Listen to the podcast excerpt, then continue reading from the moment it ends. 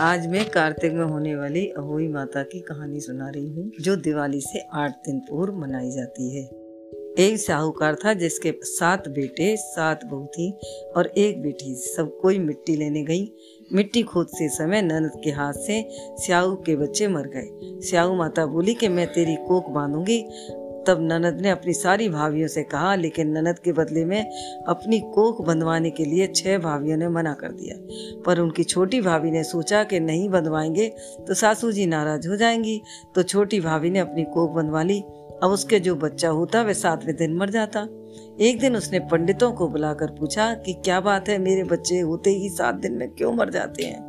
सब पंडितों ने कहा, तुम सुरई गाय की सेवा किया करो। सुरई गाय स्याऊ की सहेली है वह तेरी कोख छोड़ेगी, तब तेरे बच्चे जिएँगे अब वह बहुत सुबह उठकर सुरई गाय का काम कर आती। गौ माता बोली, आजकल कौन मेरी ऐसी सेवा कर जाता है? गौ माता ने सुबह उठकर देखा कि एक साहूकार की बेटी है। बहू है जो सारा काम कर जाती है। गौ माता बोली, तुझे किस चीज़ की इच्छा है? जो तू मेरा इतना काम करती है। मांग, क्या चीज़ मांगती है? तब साहूकार बहू बोली, मुझे वचन दो। गौ माता ने वचन दिया।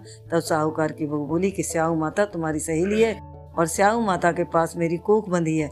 उनसे मेरी कोख छुड़वा दो। फिर गौ माता उसे सात समुद्र पार अपनी सहेली के पास ले जाने लगी। तो रास्ते में धूप थी, इसलिए वे एक पेड़ के नीचे बैठ गईं।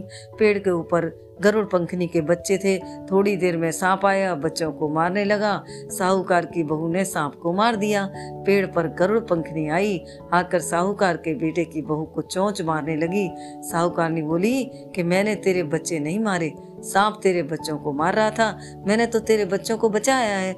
तब गरुड़ पंखनी बोली, मांग क्या मांगती है? मैं बोली, सात समुद्र पार स्याऊ माता है। मुझे तुम उनके पास पहुँचा दो। गरुड़ पंखनी अपनी पीठ पर बिठाकर दोनों स्याऊ माता के पास पहुँचा दिया। स्याऊ माता बोली कि, बहन, बहुत दिनों बाद आई, मेरे सिर में बहुत जुए हैं। तो गौ माता बोली कि, मेरे साथ जो आई है ना, उससे जू निकलवा लो। साहूकार की बहू ने उसकी सारी जू निकाल दी। स्याऊ माता बोली कि, तू मेरी बहुत सेवा की है। तेरे सात बेटे सात बहू हो। बहू बोली, मेरे तो एक भी बेटा नहीं है, सात कहाँ से आएँगे? साहू माता बोली, क्यों नहीं होंगे? तब वह बोली कि, मुझे बचन दो। तो स्याऊ माता बोली, ठीक है बचन ले। अब बता क्या बात है? तब साहूकार की बहू बोली कि मेरी कोक तो तुमने अपने पास बाँध रखी है। तब स्याऊ माता ने कहा, तूने तो मुझे बहुत ठगा। मैं तेरी कोक खोलती तो नहीं, लेकिन अब खोलूँगी। जा तेरे साथ बेटे, सात बहू होंगे।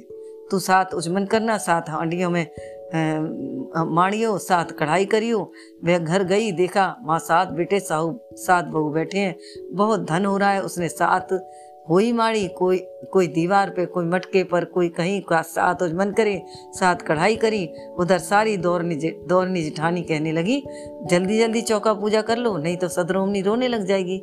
थोड़ी देर में उन्होंने देखा कि सदरोमनी तो नहीं रोई। लड़का देख के चाची, क्या कर रही है? तो आके बोले, चाची तो कोई मांड हो ही मांड रही है, खूब उजमन कर रही है, दौरानी जिठानी दौड़ी दौड़ी आई दिखा वे तो कोक छुड़ा लाई, सब बोली, तुमने कोक कैसे छुड़ाई? तब वह बोली, तुमने तो कोख नहीं बंधवाई थी, लेकिन मैंने कोख बंधवा ली थी। अब स्याऊ माता ने खुश होकर मेरी कोख खोल दी है। हे स्याऊ माता, जैसी उसकी कोख खोली, वैसी सबकी खोल देना। बोला वही माता की जय।